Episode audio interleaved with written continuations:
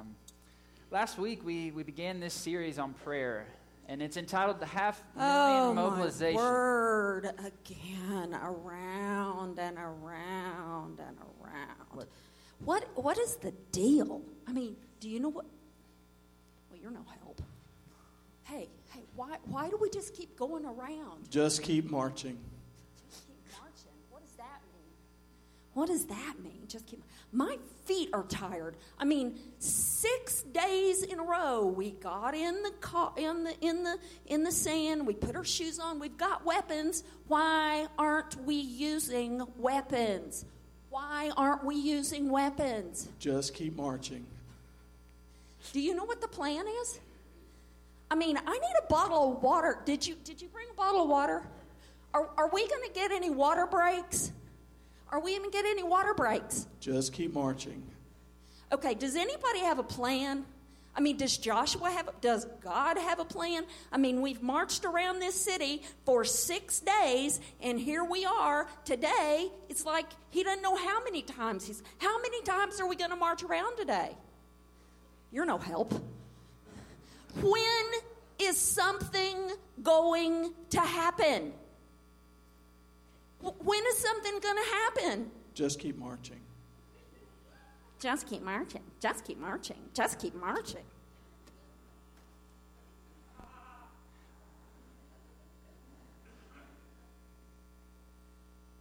Dustin is a great leader. He really is.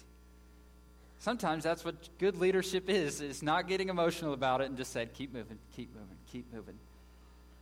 Well, you'll never guess where we're going today. We're going to be in Joshua chapter 6, verses 1 through 20.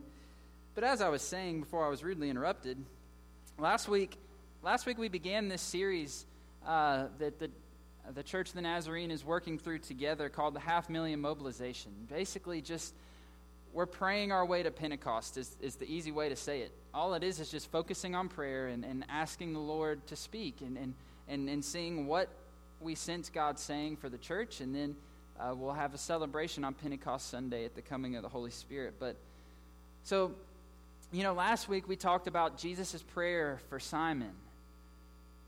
That Jesus prayed for Simon's faith, and then Simon immediately turned around and denied Christ three times. And well, did Simon's did Jesus did Jesus' prayer fail?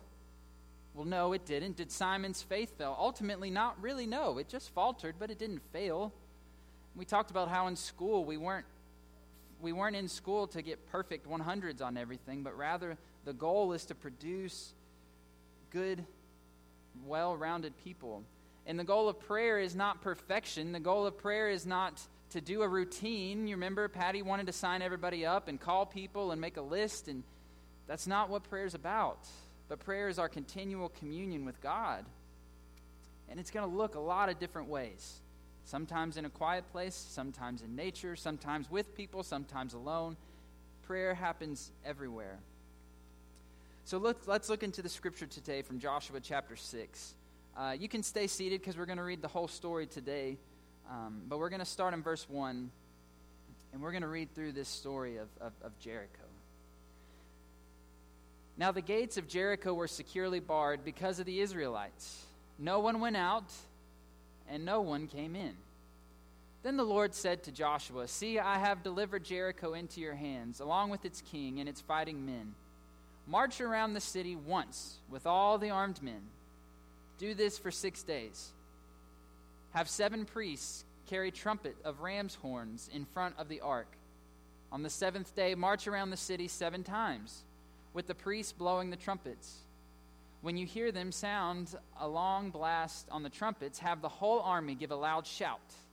Then the wall of the city will collapse and the army will go up, everyone straight in.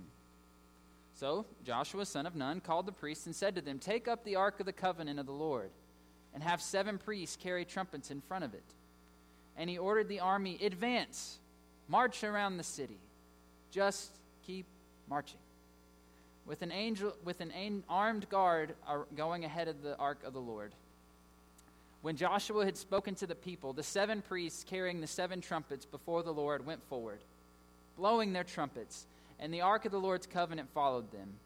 The armed guard marched ahead of the priests who blew the trumpets, and the rear guard followed the ark. All this time the trumpets were sounding, but Joshua had commanded the army Do not give a war cry, do not raise your voices, do not say a word until the day I tell you to shout. Then shout. So he had the ark of the Lord carried around the city, circling it once. Then the army returned to camp and spent the night there. Joshua got up early the next morning, and the priests took up the ark of the Lord. The seven priests carrying the seven trumpets went forward, marching before the ark of the Lord and blowing the trumpets.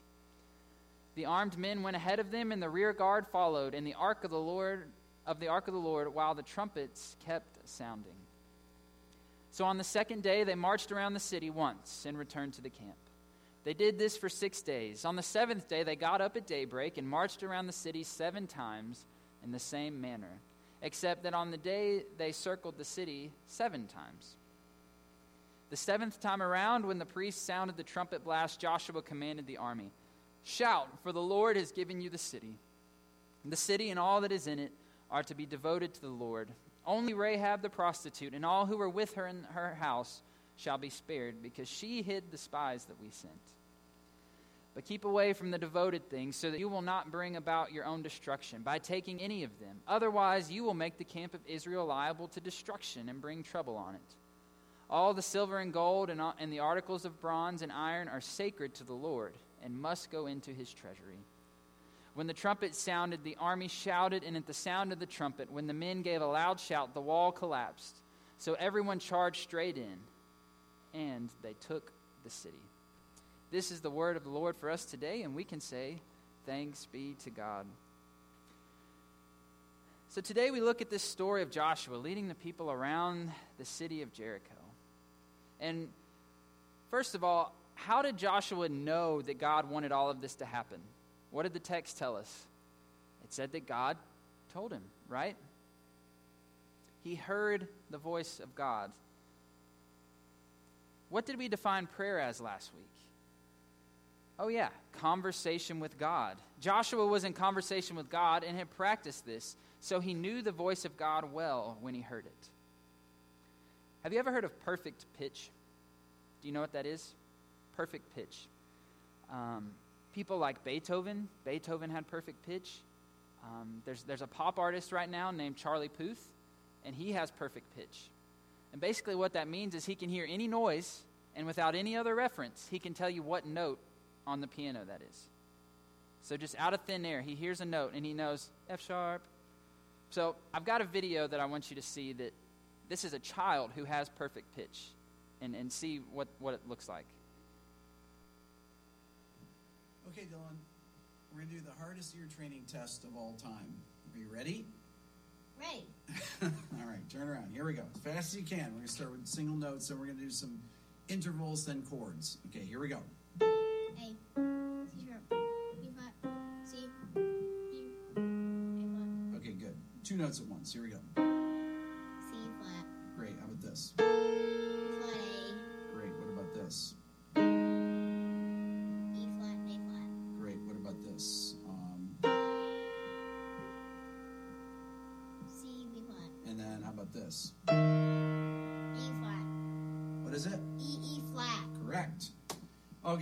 Some polychords for you. These are really going to be hard. You ready? What's this? C augmento for D flat augmented. Okay, sing a B flat.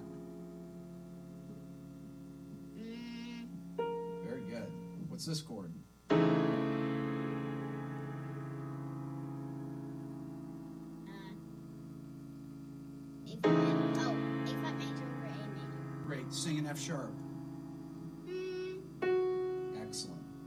What's this chord? A minor over D flat. Great. What's this chord? Nine over F major. Excellent. So, just so you know, I, I, I can't play those chords that he said. And as you can hear, they were ugly, n- ugly chords. They're not the norm, and, and just spits it out. Well, perfect pitch. One in ten thousand people have perfect pitch. I figured it would be like one in like a million, but one in ten thousand people. But perfect pitch, it's not it's not something you can learn. So if you don't have that, I'm so sorry, but you're never going to have it. Uh, so don't try, don't devote your life to learning it because you can't. It's, it's something that actually develops in babies that are, uh, they hear enough music and they have the right capacity in their brain, and there's a lot of factors that play into it, but it is a gift. But and you, normally they find out at a young age normally around before the age of 12 kids can begin to realize that they have this. And, and you, you, you just can't learn it. Well i want you to know that nobody has perfect prayer nobody is born just walking around going oh god said turn left i'm going to turn left oh god said turn right i'm going to turn right that's not how it works. And no matter how uh, much you want it, you're not going to get it. Now, now in music, though, there is this thing called relative pitch, which means you can train your ear to maybe remember one note or, or to, to be within a very small uh, margin of error. Meaning, if I, if I wanted to memorize F and I was just F, then I could play off of that to try to figure out what other notes were. But it's not perfect pitch, it's just relative. You're just basing it off of something. And relative pitch can be learned and it can be developed and you can get better at it, but it's never perfect. You never get there. This is how prayer works. It's not something that you just go, man, my mom was just a prayer warrior and she was just perfect at it, and I just, I'm never going to, you know, I'm, I'm never going to come close to what she did. That, that's not how prayer works. It takes time. It takes practice and dedication and devotion to Scripture. God speaks through God's Word. And if we don't know God's Word and if we're not in God's Word, then we're going to have a really hard time ever hearing anything. We have to have somewhere to begin. Put yourself in the place of the people of God as they were walking around the walls of Jericho. I can just imagine the kids being like Patty was. What are we doing? What's the plan? Where are we going? Who's got water? Why are we doing this? This is dumb. The only way that these questions can be combated or answered is from those who knew that this was the will of God. Ultimately, all the way up the chain of command. So, above Dustin would have been Joshua at some point, and Joshua would have said, I know for a fact that this is what God wants us to do. And for everyone else, that just had to be okay. You see, the only way that we can combat these questions is being devoted to prayer and Scripture. Some of you have been walking around the walls of Jericho for a long time. Seems like days, years, decades pass, and you have the same prayer. You're on the same journey. You're not seeing the end. You're not seeing what you want to see. And you ask, why am I even doing this again? if you're not grounded in a life of prayer and devotion to the scripture, then you'll lose sight of why. And you'll begin to wander even worse. You'll forget that God has called you to this, whatever it may be.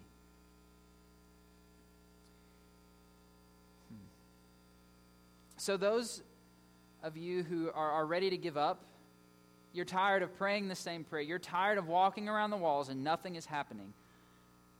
Just don't give up. Don't give up. It, it, it sounds simple, but don't give up. Don't give up praying for that loved one. Don't give up. Don't give up just because the doctors say there, there's, there's no way.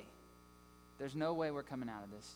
Don't give up just because the last penny has gone out of the bank account and you don't know where tomorrow, where, where food will come tomorrow. Don't give up. Now, I'm not saying that God's going to give you what you're asking for, but what I'm saying is God is going to remind you over and over again that God is God and you are not. And God is going to remind you that I have sustained you thus far. I will continue to sustain you. So don't give up. I don't know what your Jericho is, but don't give up. Keep marching. Keep in constant communion with God. And I know you believe in what is to come. Just like maybe, maybe in, in our example, maybe Patty did believe, okay, these walls will fall. God's going to do something. But couldn't there be a better method? Why? In the hot sun are we walking around this city? There's something about that process and waiting on God that sometimes can drive us crazy. After all, wouldn't it have just been easier to use a cannon to take down the walls? That could have happened so much quicker. Wouldn't have taken seven days, and we wouldn't have sweat so much. Anything but continuing to be kind to that coworker that's so awful. Anything but that. Anything but hearing your children deny faith in Christ one more time. Anything but that. Anything else would be so much better, God. But you believe, you honestly believe that the walls of Jericho will come down. But God, a cannon would have been so much faster.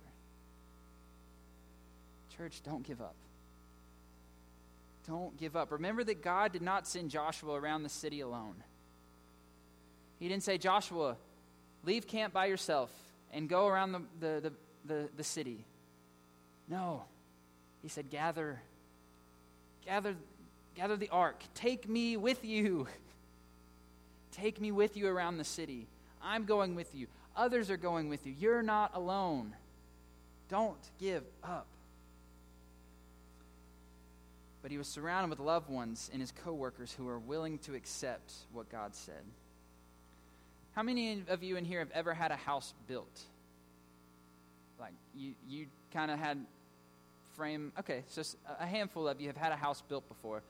You know that's that's very different than buying a house because when you buy a house, you pack up your stuff, you drive the truck across town, across the country, across the world. Can't drive a truck across the world, I know that.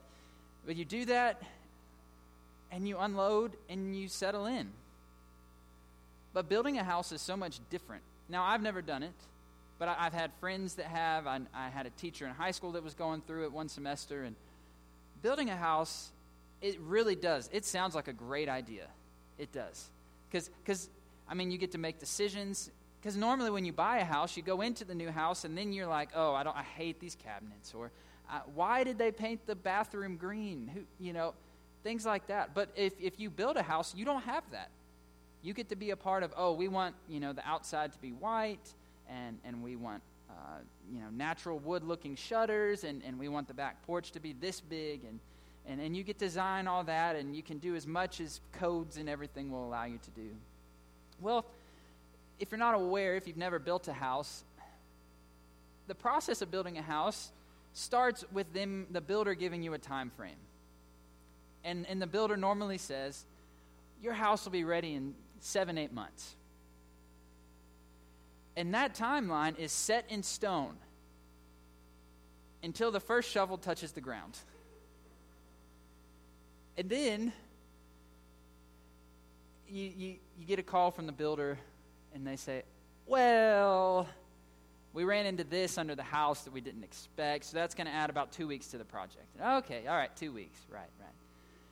Well, then you get a month in or so, and and then you realize, oh, the lumber yard is out of the wood that we needed for all of our studs for framing, and they, they're not going to get them for two weeks. Oh, that's two more weeks.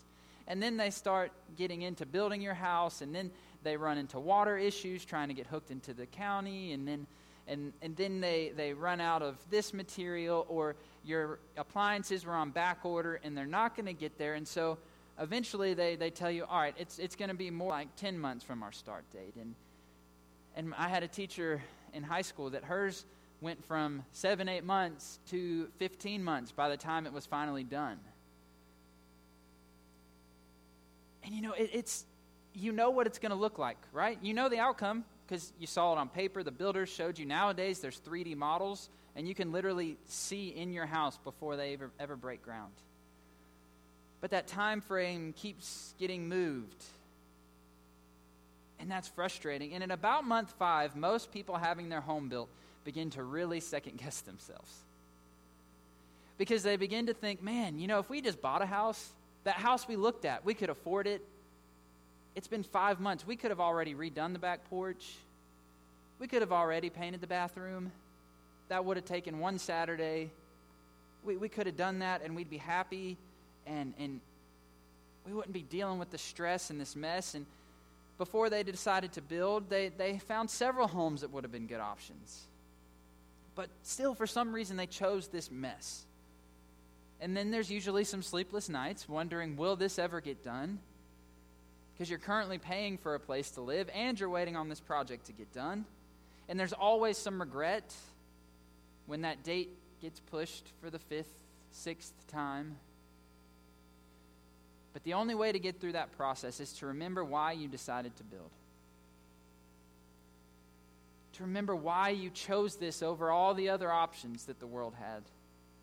And continue to be encouraged by the one who's in charge of the project, who's telling you, it's going to get done. It's just not quite how we thought it was going to. It, it's it's going to take a little longer than we expected. The one in charge will always continue to promise you that the finish line is coming. And that's what prayer is like. When we get into it, we think, man, yeah, maybe if I just if I just pray this prayer for like 2 weeks and commit to it, you know, maybe maybe God will just fulfill that. And then sometimes you you realize that, man, I, I started that prayer a month ago now and, and God's still giving me a burden. I, I still feel like I need to be praying about this, but it hasn't turned out how I thought, and it's surely taken longer than I expected. And, but you know that you know that God is saying, keep marching. Keep praying. I'm with you. I'm with you. You're not alone. Don't give up. Keep going. If you're wondering what in the world God is doing in your life, as you walk around Jericho, I want to encourage you today with the words of Philippians. Some words you've probably heard many times, but Philippians 4, 6, and 7. They say, Do not be anxious about anything, but in every situation, by prayer and petition, with thanksgiving, present your requests to God. And the peace of God, which transcends all understanding, will guard your hearts and your minds in Christ Jesus. So maybe you're on day five of marching around Jericho and you're, taking those worries to God. When the news comes in that what you're praying for has been pushed further down the road, the house is going to take longer than you expected, take that frustration to God in prayer. I promise you that God is big enough that God can handle and listen to your frustrations. And when the seventh day comes and it's time to blow the trumpets, we pray that God has given you enough strength to hold the trumpet to your mouth and that God has given you enough breath to blow the trumpet. When we do this, the text says that the peace of God, which be, goes beyond anything that we can comprehend or understand, will guard our hearts and our minds in Christ Jesus. It didn't say that it'll get any easier, but you will be embraced by the loving God who has called you into this march around Jericho and God will not let you get distracted and forget why you were on this journey. You know, and I think sometimes God does embrace us and, and, and have such sweet moments with us. And sometimes I think God sounds a lot like Dustin and just says, Keep marching. Keep marching. We've been through this. Keep marching. Hmm. The good news for us today is that I believe with my whole heart that the walls of Jericho fell. They did. It's easy to say that looking back. But I promise you, one day you will look back and you will see, wow, God was faithful in that situation. Or maybe you won't even see it. Maybe your grandkids will look back and say, wow, God was so faithful through all of that. Through that mess in our society, God was so faithful but it took generations. The walls of your Jericho, they, they will come down. But I can't promise you that it's going to happen in seven days. I can't promise you that it's going to happen in seven or eight months. Just be aware that it may not happen in the way that you picture it. You might have better ideas than God, and I'm sure you do. But the strategy might seem strange. But when we are faithful in prayer to our loving God, we are never alone. So today, it's really a simple idea. Don't give up. I know you're tired of marching. I know it seems like the deadline just keeps getting moved down the road. Will I ever see this? Moses didn't see the promised land. but because of his faithfulness, his ancestors did. We've got to continue to remain faithful, even when it doesn't make sense. Today, I want to spend our last few moments here just in prayer. Many of you have so much going on. I, I just want to open the altars to say you can come to this these altars, they're a place. Again, I say it all the time, but there's nothing special about these pieces of wood. But all we say is, hey, God has moved here before, and so we put an altar and we know that God can move again. But I believe that God can move in your seat. I believe God can move in your house. I believe God can move in the park. But today, for the next few moments, I invite you to, to, to pray, to ask God for courage and strength, to ask God, say, Lord, I'm tired of marching. Remind me that I'm not alone. Let's pray together. Father, we come before you today. Some of us have been praying for years. Some of us have been praying for weeks with this one thing on our hearts, whatever it may be, God. Show us. Show us that we're not alone. Be remind us today that, that we are with others, that you are with us, that just as Joshua did, that we take your presence with us. Although for them it was in the form of the Ark of the Covenant, we thank you that, that for us, Lord, today, that it's your Holy Spirit. Lord, help us to commit to prayer. And again, not, not six hours a day in a chair sitting still in prayer, but Lord, to, to take you with us, to walk and, and, and connect with you as, as we go through life, as we're at our jobs and in school, and, and as we're helping our friends and, and having meaningful conversations with loved ones, God, help us to be in prayer and to not grow anxious or weary. Lord, help us not to be discouraged when we feel like everyone else has perfect prayer and it seems like we're just failing. As we talked about last week, that it's not a checklist, not just some schedule, some item we can put on our schedule, but Lord, that it is constant communion with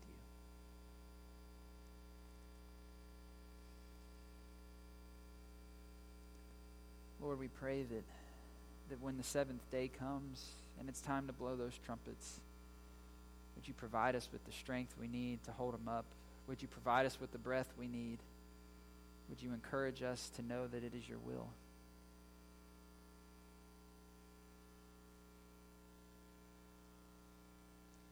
Lord, today we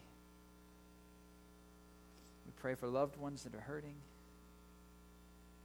We pray for for the sick.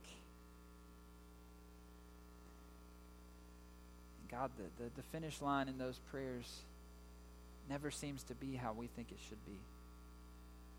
God, help us to accept accept what you would have us to do each and every step of the way. Be okay with the fact that you're with us on the journey. Help us to just keep marching. Help us to be faithful whether we see the end or whether our grandchildren see the end. Help us to be faithful.